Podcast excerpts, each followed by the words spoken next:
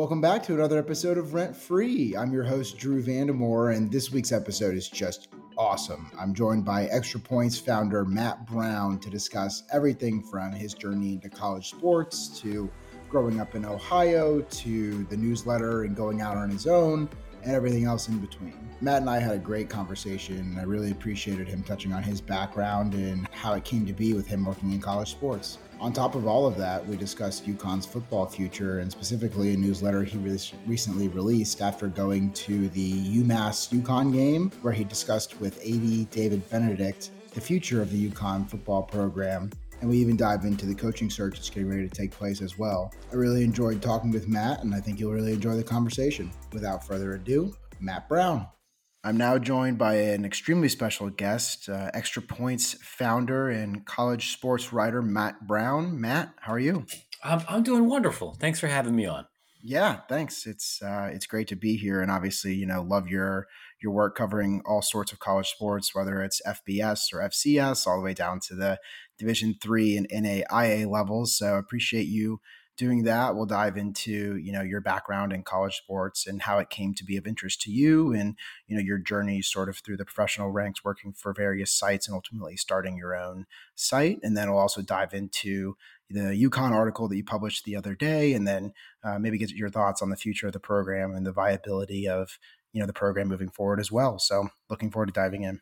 Yeah. No i'd, I'd be more than happy to Cool. So I guess let's just start. You grew up in Ohio, and obviously Ohio is a, a, a, major college football area and college sports culture. Just sort of talk to me about you know your experience growing up in Ohio and and maybe where you found that first love for for college sports. Yeah. So I grew up in a place called Licking County, which I didn't realize was something that people would make fun of until I, I, I moved away. I lived, you know, lived and worked in a couple little towns there, which is it's pretty close to Columbus.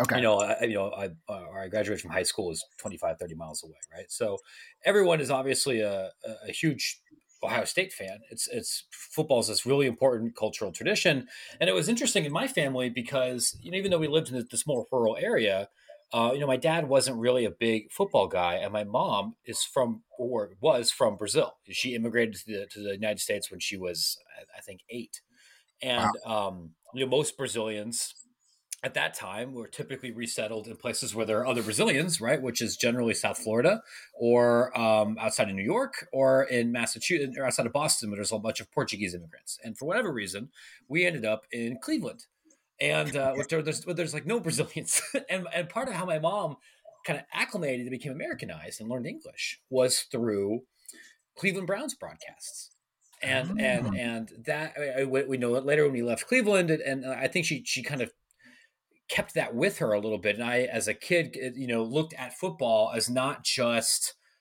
something that I liked on its own merits, but it, it was almost a thing that you would embrace to be extra American. And there was there was definitely a push in my community, right, as, as having the the one mom in, in town with the funny last name and and who could speak different language you, you want to fit in you want to be extra american and so i got into football at a young age I, I, studied american political science i worked in like american civic institutions i'm a latter day saint which is like the most american religion you can possibly have and so all of those things kind of kind of melded together and um, I think I think influenced my interest in, in in in football, particularly I think college athletics specifically. I'm from an educator family. You know, uh, I was a teacher. My sister uh, is a teacher. My mother was a teacher and then became a professor that taught teachers. Um, and this intersection of education and sports, that's college football. Uh, yeah. and, and that's that that's been like my laser focus for a long time. I think it's fascinating, and you know, especially the the cultural component of college football. You know, so many people get caught up maybe in the various traditions or the various you know conferences that they're in but even using it like you said to acclimate to you know a new a new location or a new place it's it's pretty incredible when you think about you know being able to combine that educational component also with the athletic component and what that can mean for not just an individual or for a team but for you know families in the area as well. So i really appreciate that background. And obviously you mentioned your you know educational background and you're an educator at heart that obviously translated into going to schools as well. You went to three different schools, is that right? You went to American and and and wound up transferring to you know Ohio State and um, started at the Newark campus, and then ultimately wound up at OSU. I guess just when you were going through that process, did you even consider schools that had football? Obviously, American does not sponsor football, but did you have any interest in you know attending a school with uh, you know a large athletics program, or was that even not really part of your initial consideration? You know, it, it, it's funny because I'm trying to think here. As a high schooler, I applied to American. I applied to Ohio State, the main campus. I applied to Miami, Ohio, which is just what everybody what I what my part of Ohio did uh, BYU uh, because it's it's almost free if you're LDS, yeah. and Case yeah. Western, which is a, a, a, smaller, private, more academically selective school in Cleveland. Yeah, I'll be honest. As a high schooler, I wasn't interested in going to Ohio State, and I like definitely wasn't interested in going to BYU. the biggest reason because Ohio State's like fifty thousand students, and I'm from right. this this town of four thousand people. My name is Matt Brown, right? Like if my name had been Tiago Figueiredo, and there was there was I would be the only dude with that name on campus. Maybe it'd be one thing, but you know, my email address when I eventually ended up in Columbus was brown.2600. and like there were like nine other dudes with my name and and uh, that presents some some logistical challenges. So like what, what i what my priority was as a high schooler i wanted to get out of rural ohio but i didn't want to get so far away that i, I couldn't get home in a day's drive. Mm-hmm. and i thought i wanted to work in politics. I was radicalized by the West Wing, like a whole generation of other you know liberal doofuses, right? and like and thought, okay, I want I want to live in Washington D.C. This is the you know I want to I want to I was a musician. I wanted to keep playing music while, while studying government, and so American seemed like a great fit.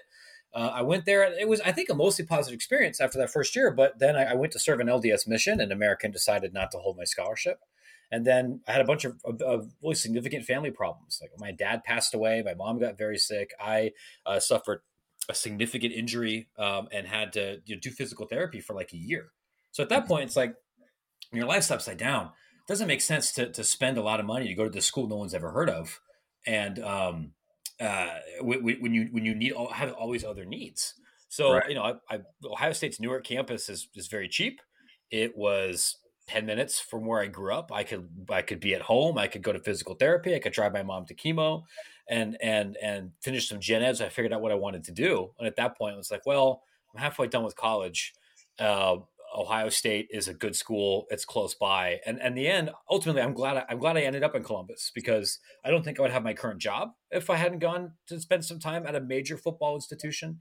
And when you're at a school that's bigger than like the state of Wyoming, right? Like yeah. you, you, there there are just opportunities that are available to you there that are harder to come by if you're at a school with three thousand people. Did you? That's fascinating background in and so I guess you, you you sort of mentioned that you know you don't think you would have the the job you had today if you didn't go to Ohio State.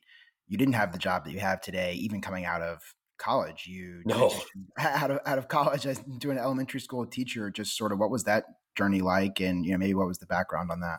Yeah, I mean, when I was there, Ohio State didn't even have an undergraduate journalism program. They, they had some graduate courses, but typically, if you're in Ohio and you want to be a journalist and you have decent grades, you go to Ohio they go to the Scripps school, which is which is very good.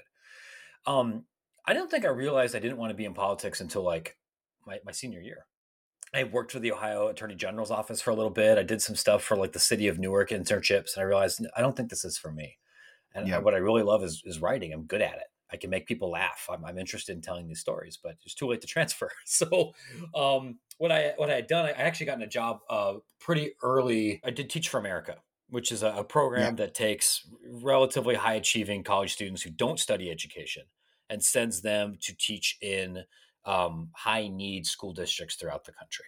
And you know, that was something that I thought was ideologically important to me, and I figured I'd do this for a little while and then move on to to to kind of either work in policy or, or work in journalism or, or, something else. And so I, I, ended up going to New Orleans. Never lived in the South before, um, and I was a complete garbage teacher. I was I was terrible. Like I was I wasn't I wasn't trained for what I was walking into. This is a couple years after Katrina, right? Like my school's a trailer. Um, I, I, had no idea how to be how to do effective classroom management. I didn't realize I was like secretly kind of busting a union. I had no idea. Um, I was so naive. I didn't really understand why uh, a white looking person named Matt Brown from the North might be received differently by uh, you know by, by, my like my, my peers and my students and, and, I, and I, I, just I, I was really ignorant when I had a little bit of free time I would occasionally uh, do freelance stories. I, I, covered a couple of University of New Orleans baseball games. I did a, a little bit of, of, prep sports, but mostly what I learned was I'm not good at this, and this is such an important job that this, these students deserve to have somebody here who is good at this. So, like as soon as that contract was up, you know, I, I ended up leaving uh, and, and just figure out where to go. And when you're a son of the Midwest and you don't know where your next move is, you move to Chicago because that's, yeah. that's, like that's what everybody else does. And and I, I, did that. I dabbled in political organizing for a little bit just because I needed a job. I, I, worked for a congressional candidate in Indiana during the Tea Party election, which as a Democrat was real rough. Um, yeah, I can imagine. But like honestly, like look, you look at these early jobs, right?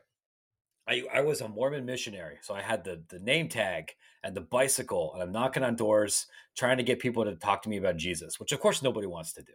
And then I'm coming and trying to teach inner city fourth graders how to do multiplication, which they don't really want to do. And then I'm coming and knocking doors in Kokomo and Logansport and Plymouth, Indiana, trying to talk about Hoosier values and Social Security, and they don't want to do any of that either, right? So, yeah. like, if those are your early career experiences, what on earth is Jimmy Sexton going to say to me that's going to scare me? Like, what, what is it about college athletics, right? That's going to seem intimidating. I mean, like, the, the, media can be a stressful job, and a lot of people freak out about things. But like, when my baseline is set that low, it's I think it's pretty easy to be a little bit more unflappable and calm and have experience trying to talk to people who don't really want to talk to you because that's what my early 20s were all about. Do you think you were able to leverage some of that you know, earlier when we were talking, you mentioned, you know, your mom using the Browns as a, a sort of mechanism to adapt culturally to, you know, America. Do you think you were able to take any similar lessons from that experience to your trip down to New Orleans? Because obviously, especially post Katrina, that's a much different place than, you know, DC area and, and Cleveland, Ohio area, Columbus, Ohio area is. Dude, it's funny you mentioned that because um, that was that was exactly what I tried to do to, to, to build yeah. like a common ground, especially because when I was there, the Saints won the Super Bowl. So like I'll, I'll give you I'll give you an example, right? So like in, in my fourth grade classroom, uh, tried to imagine the way the tables were set up. The the kids were you were typically in like table groups of four, and um, I would let them name their table groups, right? So you know like okay like table group red or table group you know whatever Pokemon, you know, you're you're you're you're you're doing well with your with your classwork. You're following classroom rules. Like you, this table gets a reward. This table gets you something first. And um, I remember there was a, when I let the kids name their tables, they would usually pick NFL teams, right? Like you know, the, the best. Everyone wants to be the Saints, right? But you might have you might have the Falcons for some some kids that are that uh, want to rebel a little bit, or you might have the the Panthers team, right? And what I would do for the the kids that were really not following rules as they're like because I you know I could give them a demerit I can make them come in and eat lunch with me and like those or call their mom and that those punishments weren't really effective. I'll tell you when I told them I want to rename your table group to Detroit Lions, that worked. right like it, it's, it's just about trying to find ways to like reach people where they were i had a kid who was, uh, was on an iep and really kind of behaviorally challenged and like the best behavior and the best engagement that i got from him was a week when I did nothing but call him Darren Sharper. Like he asked to be called Darren Sharper. He took electrical tape and like made himself like a little goatee. And yeah. Like, all right, Darren Sharper, you're doing a great job here as line leader. Darren Sharper, really appreciate what you're doing here with like the hand sanitizer. And like that worked. And and that and that's that's what you have to that's that's what you had to do. And sometimes sometimes it backfired. Like I, I had a you know, our, our, classroom had a bunch of pennants and like pictures of other you know, colleges, and I let them know that I, I, went to Ohio State and I was really into sports. We talked about that sometimes, and you know, if they get mad at me, they, they, they the first thing they try to do one is would say something rude about my girlfriend, and you know, when that didn't work, they say something rude about Ohio or like Ohio State or like Ohio State football or something, and like, look, whatever keeps you plugged in and engaged, that's what you got to do. Absolutely. No, that's fascinating. I I, I think it's so like it's so interesting just to talk about how everybody is different, right? In reaching, especially different kids, you know, depending on what their home situation is, or what, how where they grew up, or how they grew up, or you know where you go to school or where you live. You know, it's such a different experience, and so that's great insight and sort of being able to connect with different kids in different ways and rewarding them maybe in non-traditional ways that you know other teachers may not think of. So I appreciate you sharing that. What um so you know obviously you talked about the school and you talked about moving to indiana and getting into the political organization spectrum eventually you decide hey i love college sports i love sports in general I want to make this my career. What sort of goes into that? And and when you first started to have those considerations, you know, who else did you have to run that by, and what did it look like when you tried to make the you know the transition? I, I, was I was really trying to make that happen as soon as I left teaching, and and at first my thought was I what I want what I really want to do is make writing my career, and yep. I know sports the best, but you know I, I applied for jobs covering education I, and and going to school board meetings and, and, and, being on those beats. I did a little bit of freelance work in that world. Um, eh, for me, the consideration was just like I didn't come from a really wealthy family, and when you you know moving around across the country as much as I did, I didn't have a whole lot of savings. So it was you need to do whatever you need to do to make money, and then when you make enough money that you don't have to do everything else doing sports, and you could go do that. So I you know I was blogging for SB Nation before I had a full time job for like three years Wow. And those were regular conversations. I, I got married relatively early, I, right after I turned 25. Uh, and, you know, I'm making 200 bucks a month, 250 bucks a month. And, and, you know, those are conversations I have with my wife. Like, is it worth me spending this much time to do this? Uh, how, how many, how, how much time are we going to give ourselves to, to throw this much time and energy? Because, you know, if you, cause if you broke down what I was doing for Vox on a, like an hourly basis when I was still a contractor, it wouldn't have been minimum wage easily. Yeah. Um, you know, uh, it, it's funny I think I probably did that for you know, two and a half years. And I, I, on weekends, I'd, I'd, cover high school games, right? I'd take whatever assignment I could. But after two years, like the two and a half years, that I was very close to quitting and going to get an MBA. I was actually, I, I was going to MBA fairs. I remember doing a campus visit at like DePaul and Chicago. Was looking through any of that, but um, that year, like right, right, like shortly before I was going to start applying, um, I got a, a, job offer, both you know, to move, work in education administration that would have paid pretty well, and then this job offer from from SB Nation, and which is really the only place that was ever going to hire me because they needed somebody who was prepared to write from the perspective of a fan, and that also had a little bit of like HR background or had mm-hmm. a teaching background. So it was like the perfect gig for me. So I, I mean, I, I look at this. You have to be lucky to make this a full time gig, right?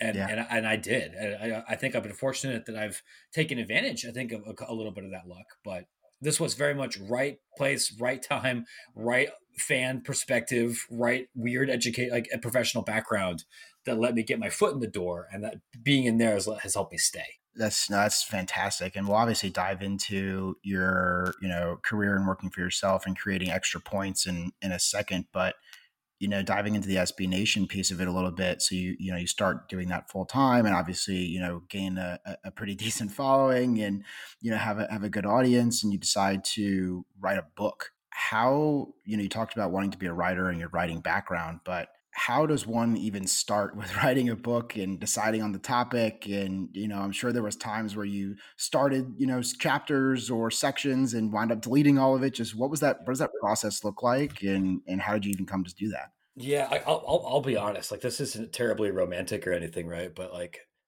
one of the big catalysts and motivators for me to write that book was fear.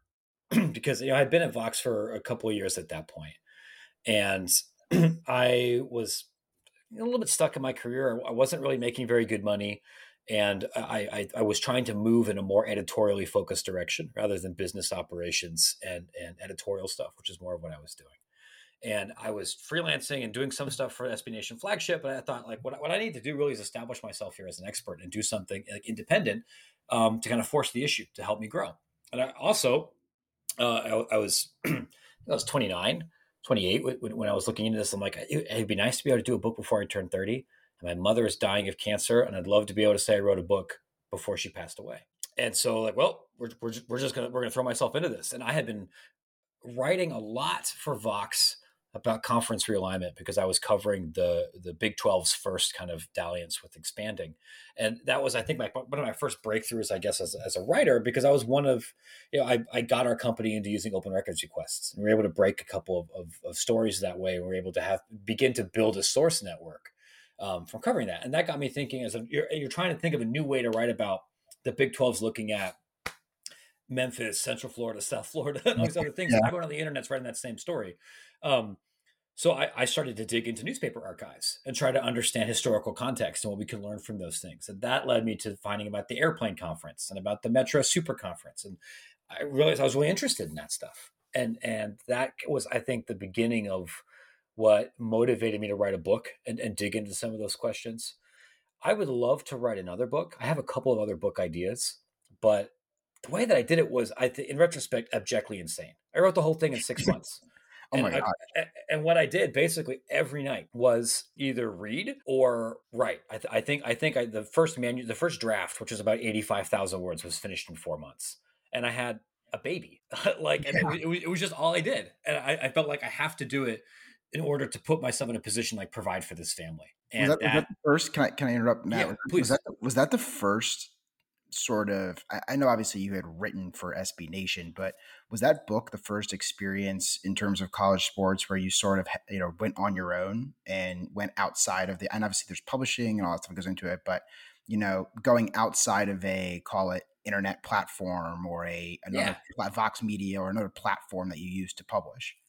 Yeah, I, I, think so. I had written for some newspapers before, but but a, a, lot of that experience was totally new. I didn't know anything about publishing. I had a lot yes. of meetings with agents and with publishing houses, and it, it's made more financial sense to self-publish at, at, that point, especially because I I had a, it was a bit easier for me to do my own marketing than, than it might have been if I hadn't worked been working for SB Nation at the time. But um, it, all of it was new. Um, none of our none of my peers had ever written a book before. I like or done yeah. research, and you know that, I think that's been kind of a reoccurring theme for me, right? Like I didn't go to Medill, um, and I didn't I didn't really have a bunch of people specifically advocating for me, right? So I, I, a lot of that stuff I just had to do myself. And I, I so I'll, I'll, plug the book title real fast because I don't think we did that. The title is called "What If: A Closer Look at College Football's Great Questions." And obviously, you touched on it. Touches on everything from you know the history of the airplane conference to conference realignment to you know all sorts of different stuff. So highly recommend it as a read if you know if you if anybody out there has not read it yet. I do want to ask you about the influence that you think that might have had on the decision to ultimately go work for yourself. So the book itself is released, and you know it's a it's a success, and people are buying it and reading it, and and it's doing well. The decision to you know go into extra points full time. What sort of went into that, and was it exhilar- more exhilarating or more terrifying? what what was sort of the the background on the decision to you know go on your own? Yeah, I know it, it's funny because like the, the, the idea of going in on your own is, kind of having a moment right now in media circles, and again, there's some romanticism behind it. But like for me, right. it, it, was it was more about survival. So like so, I mean, I I, I, I think I, I, think I can I can say this here and not get in trouble, right? Like, yeah, um, I was uh, furloughed at Vox right when the pandemic started, mm-hmm. and I was told when I was furloughed that I would not be returning to my current position that you know if I was brought back, it would be at a, at a writer position and it would be at a um, a different salary band. And uh, you know it's not really a state secret, right? Like the last year and a half at Vox was really a negative experience. Uh, yeah. Uh, it, it, was hurtful. I, I, wasn't satisfied where the company was going with my own management, with uh, some of the decisions that were being made. And you know when I found out furloughs were, were happening, I, I, I actually went up there and volunteered and said like, look, I don't think this is working out you want to do something with this comp with your company and with the sports team that I don't really align with, you should just you should furlough me. And you know, self candidly, like I wanted to do that rather than just quitting because I wanted them to pay me severance. Right. Um. And and and they they they did that. They they furloughed and got rid of most of my peers. And I took the buyout the day it was I was eligible for it. Because uh, I, I I knew that like coming back wasn't an option. Right. And quite frankly, like they, they weren't going to bring me back anyway. They, you know, that's the they they're, they're not really in the college sports business anymore. Yeah. So at that point, I'm sitting here and it's, you know, we're in the middle of this pandemic and there's very few media jobs happening. Uh, and the ones that do exist are generally really low paid and they're in Manhattan. So I'm like, look, I am, I'm in my mid, I'm in my early 30s now. I've got a wife, I've got two kids, I've got a mortgage, I've got a church, I've got a community. I'm not moving. Right. So I got I don't have any other, my only options are go work at the deli counter or go into business for yourself. And I was lucky, like extra points actually existed like eight months beforehand. I was doing it for free. I was writing twice a week. I was just kind of trying to understand how newsletters work. And I had pitched this project to Vox several, several times when I realized that newsletters were going to become a, a much larger part of the media ecosystem. You know, they decided to not go in that direction. But I looked at it as just, I don't have a choice. So let's fire this up. Let's see if it works and I'll keep looking for other other employment. And about four months into it, it became I realized that actually this could just be my employment. This yeah. this is and, and, I've been very lucky now. It's been a year and a half. Extra Points makes about seventy thousand dollars in revenue, and uh, projects to uh, probably clear six figures late next year. Um, you know, I'm at a place where I can hire freelancers and pay them real money, and uh, you know, look at other commercial opportunities. And so, like, it worked, and it was really hard, and I got really lucky and had to do a lot of really difficult things launching this from my basement, but I'm sure the book helped because because that that that, that uh, it was another proof that like no one's going to do this for you, so you need right. to look it up and, and and how to figure out how to do it yourself. You know. That's awesome, and obviously, you know, you mentioned your your wife Taylor. She has to play an incredible role in all of this as well, right? In the success.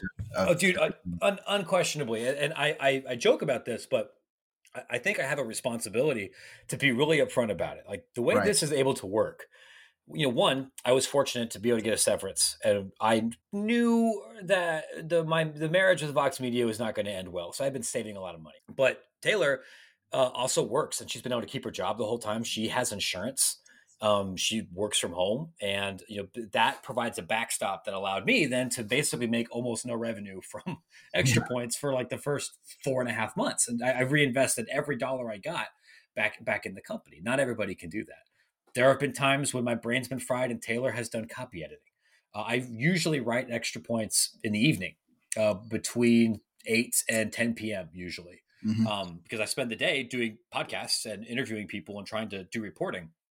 And she helps with putting the kids down at bed um, and, and, and been an emotional and financial and logistical support on, on every level. And I don't think anybody can really start a business that has any kind of dependence unless you have a really supportive spouse. Uh, you mentioned, I mean, getting lucky, and we've talked about it a couple of times, just related to your career in terms of the roles or being in the right place at the right time. But to your point, if you don't have, you know, a spouse that is supportive and all in and understands kind of the additional not burdens but the additional responsibilities that fall on them as somebody is creating something of their own and having to spend the time and the money to you know, continually reinvest in that you know, then the chances of success, I think, go down drastically. So that's awesome to hear that, you know, you have that that rock and that support. And obviously it's translated now, as you mentioned, into incredible success. And the newsletter has both a, a free and paid subscription option. I'm a, a paid subscriber, so I have I I still haven't Thank gotten you. my stickers stickers yet. Yeah, I need to I need to fill out the form to get my stickers. But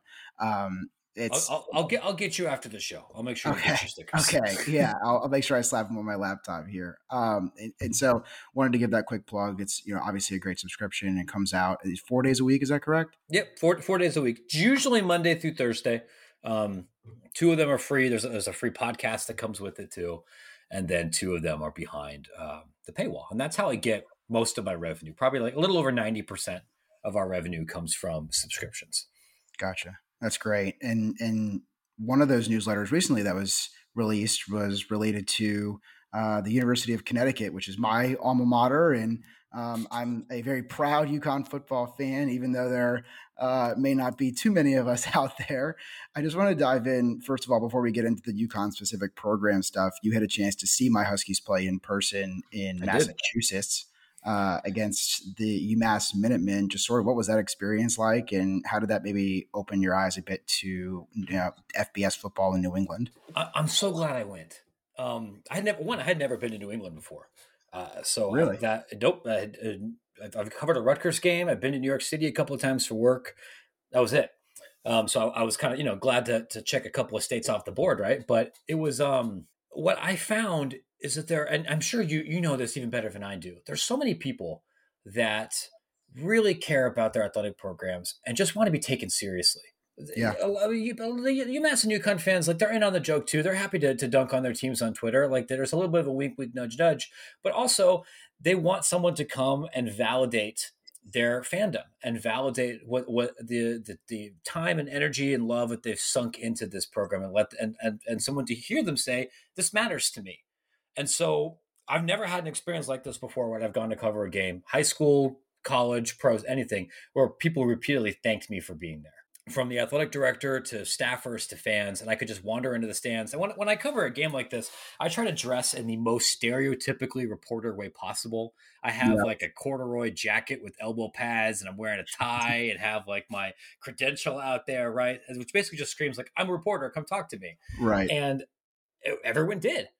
So, like, I the thing that I've tried to write about a lot at Extra Points is I think the question of is is a football program sustainable or why we, we're doing this, what does success look like, is really complicated, and it, it, it, it changes a lot from school to school.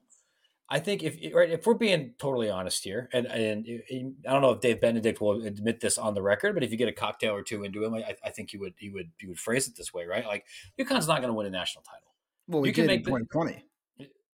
Oh, that's true. The, the New York Times did, did, did, make it the national. People people do forget that. But exactly. You're, you're not going to make the college football playoff, whether it's eight teams or twelve teams or, or realistically sixteen teams or 120.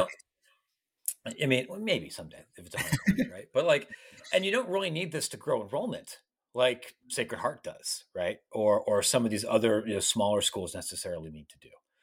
But can you build an experience that is valuable? And positive for the football players and the staffers and the students and and not be a laughing stock and, and play games against meaningful competition? Yeah I, I really do think that that's possible. I think it's possible at umass too even at the stadium that looked like a high school field and that's, yeah. that's not i'm not saying that pejoratively like that's it's got field level concessions man like that, that's that's what it was right? Um and and still talked to close to 10,000 people that said this is important to me and it's important to me even if they lose because this is an extension of my identity. And if, if, if you can do that in a fiscally responsible way I, I, think you should do it. And it doesn't really matter if you if you don't go if you you can't go nine and three very often you know? I, I mean matt i'll i'll just echo everything and and give you even a little bit of you know insight into my background. You know i grew up in charlotte north carolina right? I went to yeah. undergrad at UConn I mean, nobody does that, right? Like nobody does that. Nobody goes. Eh, you see, you no. hear a lot of like, oh, you know, people come from New York or wherever down to the South to go to school. They go from Connecticut down to school. Very rarely do you hear people come from you know the South to go up to school without some sort of connection. But I knew when I was looking for schools, I wanted a school that played FBS football. I grew up a massive college football fan. I grew up a Nebraska fan specifically, and going to games. My mom played volleyball at the school, and you know, I grew up going to those games and and yeah. followed college football forever. And at the time, you know, UConn was in the old Big East. They were going. They went to the Fiesta Bowl the year that I was looking for colleges to play Oklahoma. And I think the success at that time of the football program actually had a large influence on my decision to ultimately wind up going to school at UConn.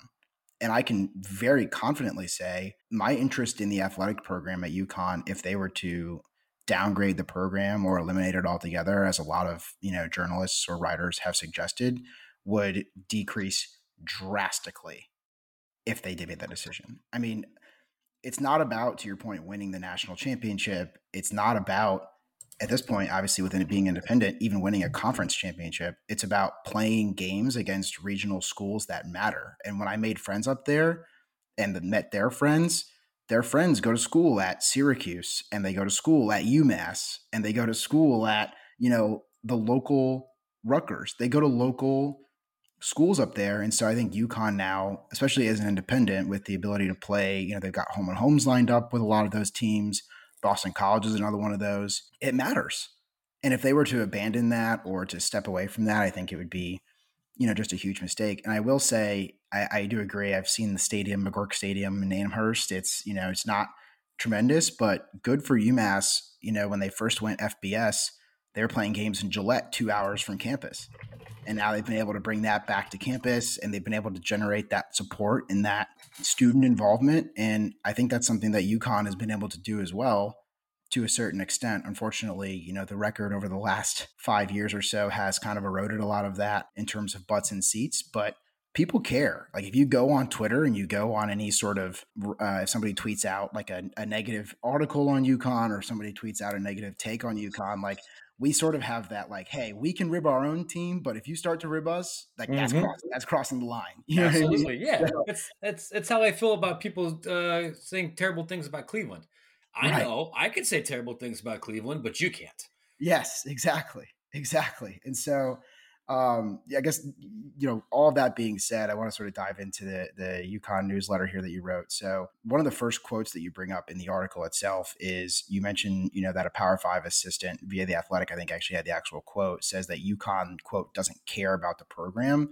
How does that perception even happen in the first place, in your opinion? Like, what sort of things have to happen for that to become the the norm amongst the ecosystem in collegiate athletics, if you will. Yeah, I, I think it's pretty obvious. Two things happened in recent memory.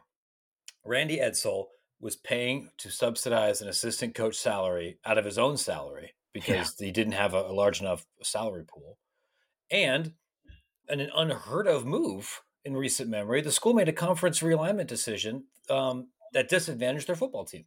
Uh, with almost everybody else, it's a, it is a, it's a it's a statement of fact, like a doctrine, that if you change conferences, it's because football is driving. And UConn right. said, like, this is something that benefits all of our athletes but football, and we'll figure football out. And to you and me and other people may look at that and think, well, that was rational. I, I honestly have not talked to a UConn fan that is not happy about being back in the Big East. But in football coach brain and, and, and in the agent world, that's a sign that you're not a football school so it, it is this weird thing, right? Because like I talked to I talked to Benedict about this. I, I, did another newsletter about it, and he's saying like, look, we got a nice stadium. We have one of the best locker rooms in uh, the G five. We're going to pay a football coach probably close to two million dollars, which would be in the top ten in in in the G five.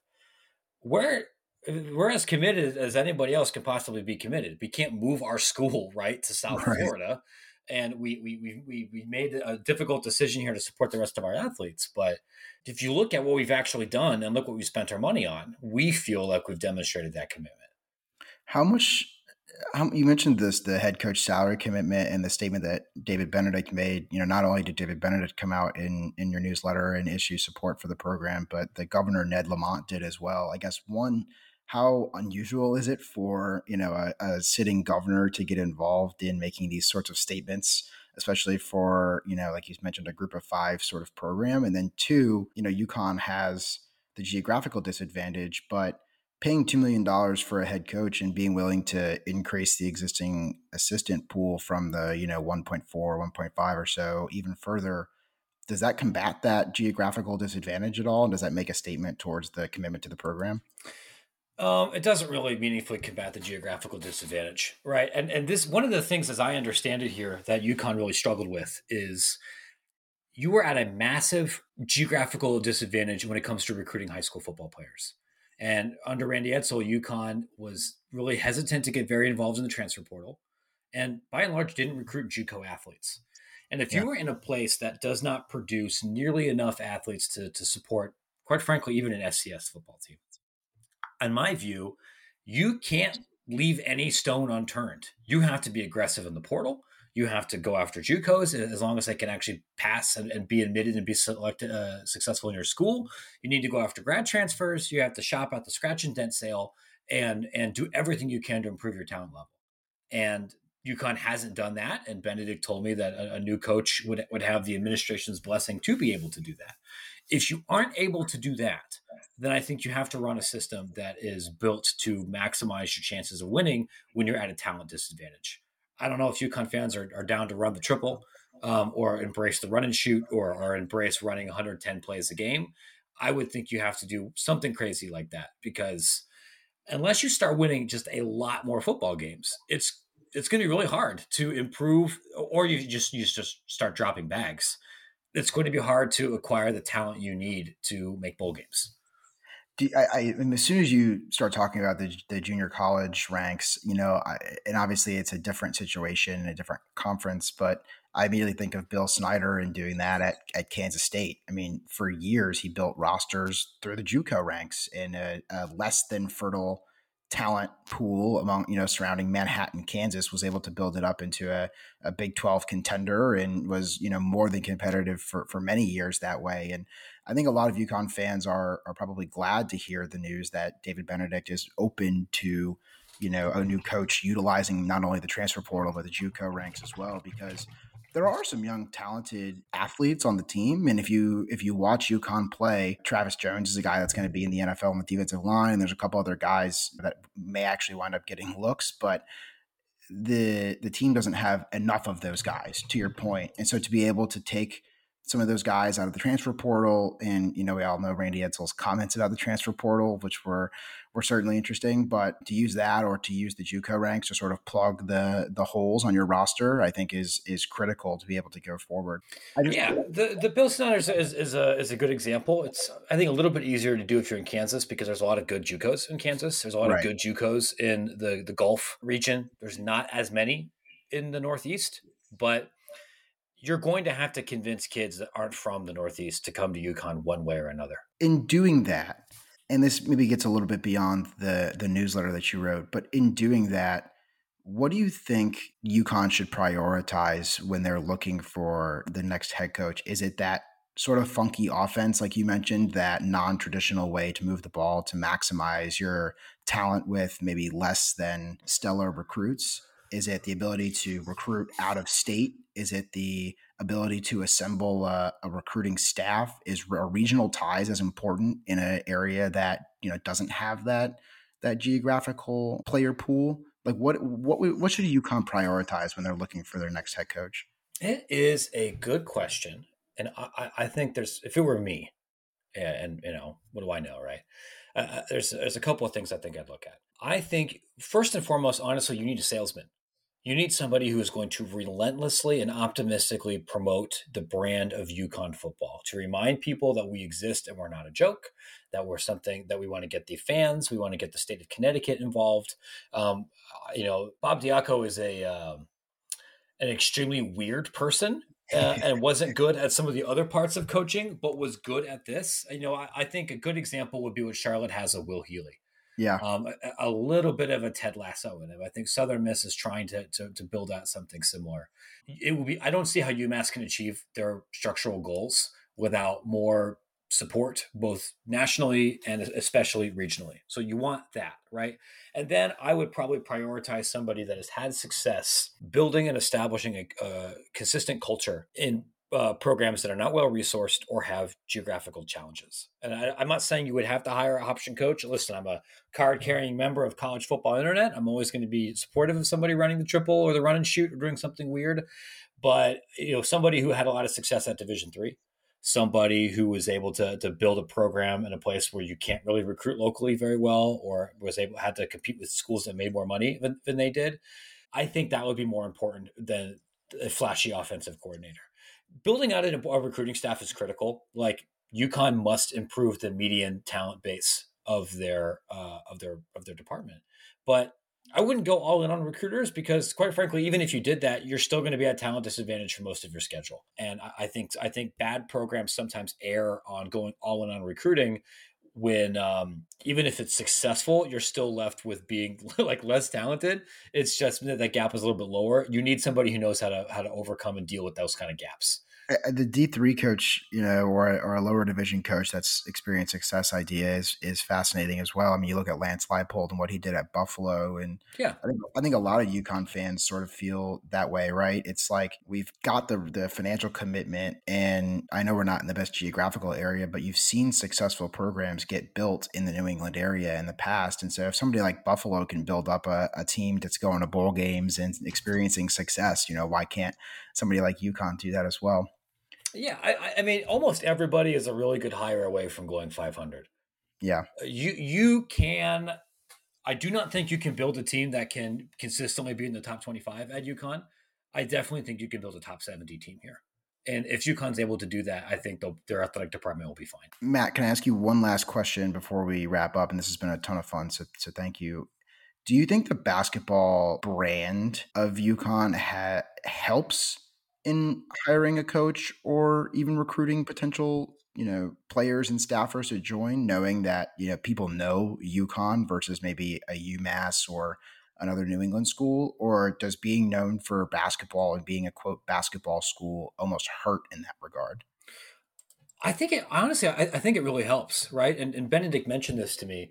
Whether you're recruiting a coach or an athlete if you're at UConn you can take them to campus and say look at all of our trophies Right. Look at all of these these other places where we've been successful.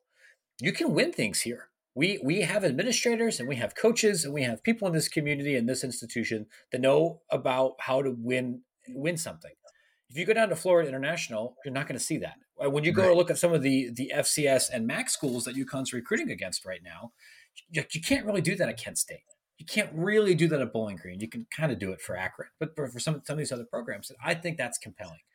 Um, there's also something to be said for being a coach at a place that's going to have lower expectations, which I, I think is important when you're coming in at a just well, we got to be honest, a really friggin' hard job. Yeah, um, and knowing that the, what's happening with women's and men's basketball, and to even to a lesser extent baseball, take some of the heat off there, right? Like the, I think the fact that you can honestly can say, listen, everything that you're saying here about geographic disparities and, and headwinds and challenges about football, that's true for baseball, and our baseball team whips ass. Yeah. So like we we we know how to do it. Um, the the question you know that that I think UConn would say is it, it's not can you win here? It's why haven't you won here? And being able to point to some some hardware, I think helps. Yeah, I think that's I think that's great. And the, the point about baseball is is extremely true. I mean, they were great obviously this past year in the Big East, but even in the American, you know, UConn won the AAC tournament and was a regular in the NCAA tournament amongst what was a great baseball conference at that time as well. So Matt, I uh, really appreciate you taking the time. This has been awesome. I really appreciate you sharing your your personal background and you know getting into the professional ranks in in college sports, and then ultimately you know discussing UConn and your experience up in New England. This was just great. So thanks for taking the time. I really appreciate it. Where can people find you on social media, and how can they subscribe to Extra Points? It's it's it's my pleasure. I hope this is interesting to some folks. You can find me at Twitter at Matt Brown EP. Uh, I'm on, I think it's Extra Points MB on Instagram. Matt uh, at extrapointsmb.com is my email. You can subscribe to Extra Points uh, for free. Get two newsletters a week completely for free at extrapointsmb.com, or you can subscribe, support independent journalism, get access to our archives of hundreds of newsletters, and get four newsletters a week for just $8 a month. Awesome. Thanks, Matt. I appreciate the time. Yeah, no problem. Thank you.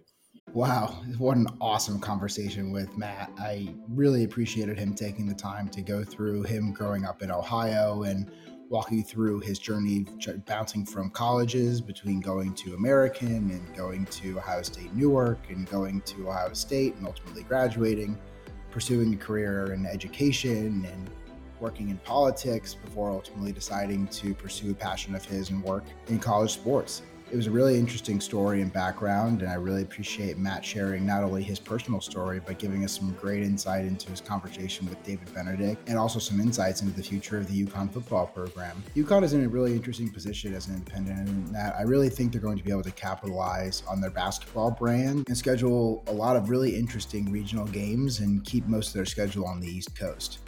UConn fans obviously will want an improved product on the field, but truthfully, as a fan, watching us play different teams, I'm much more interested in seeing us play games against Syracuse and Boston College and UMass and Temple and Navy and Army and even Buffalo than I am in seeing some of the teams that we used to play in the American and some of the teams that you know, are going to wind up in these new conferences moving forwards. Obviously, UConn would love a chance to jump into the ACC or the Big Ten at some point if that was to ever happen. But I think most UConn fans understand that's a limited or small possibility, and we're just happy with the way things are going now. In other news, how about my Wake Forest Demon Deacons? We are 7 and 0. The Deacons went up to West Point this past weekend and won 70 to 56 over the Army Black Knights. It was quite a game. I went to a Wake Forest watch party here, sponsored by the Wake Forest Alumni Association in Charlotte, and it was a pretty crazy environment, as you can imagine. The Deeks only held the ball for 17 minutes, but they scored 70 points, led by our star receivers, Jaquarii Roberson and A.T. Perry. The Deeks were able to get past the Knights up in West Point and add another W to the column. The, the Deeks are now 7 and 0 as we host Duke this weekend in Winston-Salem, a game that I will be at. And unfortunately, it'll be the last game that I'll be able to attend in 2021 in person unless they're able to make the ACC title game or play in a bowl game close to Charlotte. I've really enjoyed being a season ticket holder and I've really enjoyed this ride. So hopefully the Deeks can continue it this weekend and we'll see another win over Duke to get to 8 0. Well, that's it for this week on Rent Free. As always, if you enjoyed the conversation and the interview and the discussion, please leave a rating and a review. and let me know what you enjoyed and anything you think I could do even better. I'm looking forward to our future conversations and hope you continue to listen. Until next time, thanks for listening.